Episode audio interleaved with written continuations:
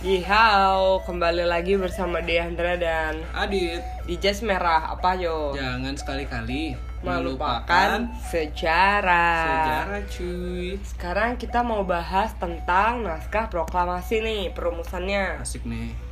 Jadi yang nyusun proklamasi itu kan ada banyak ya Dit ya. Iya. Ada Soekarno, Sama ada Tata. ya sama Subarjo. Oh, iya, oke. Siapa lagi?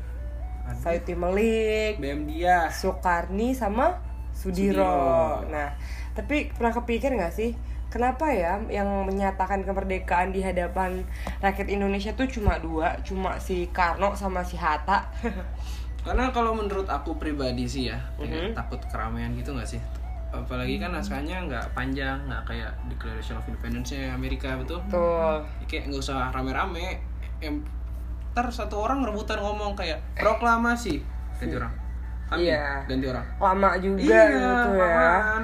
Tapi tapi kenapa sih si Soekarni sama Sudiro tuh nggak bukan mereka gitu? Kenapa tuh harus Soekarno sama Hatta gitu? Kira-kira yang lain tuh iri nggak sih?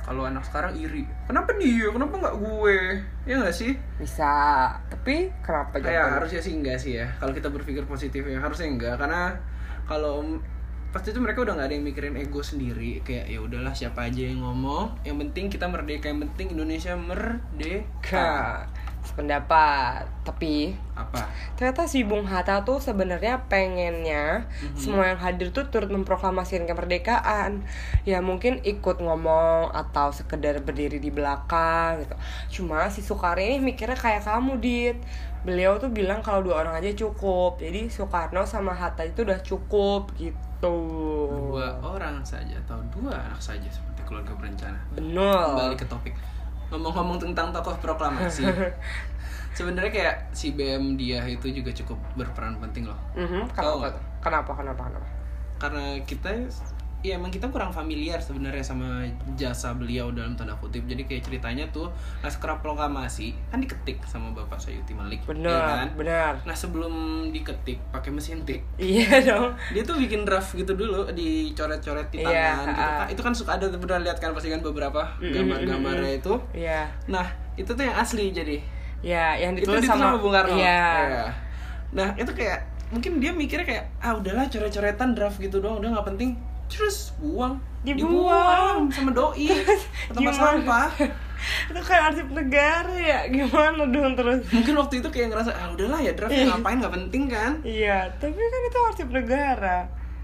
Ya untung, ya untungnya. Aha. Jadi si bapak BM dia itu Aha. tiba-tiba nemu ternyata di tong sampah kayak, "Weh, men, apa nih?"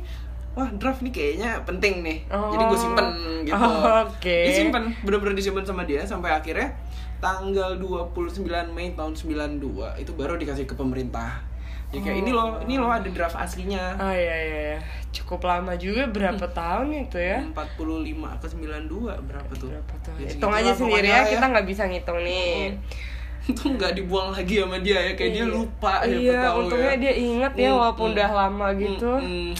Aduh, itu dia guys Eh, info-info trivia dari kita di si penyiar jas merah ini. Ada satu sebab lagi nih kalau kalian mau dengerin info pentingnya, apa tuh terus-terus belajar nanti kita ketemu lagi di podcast selanjutnya, oke? alright Goodbye.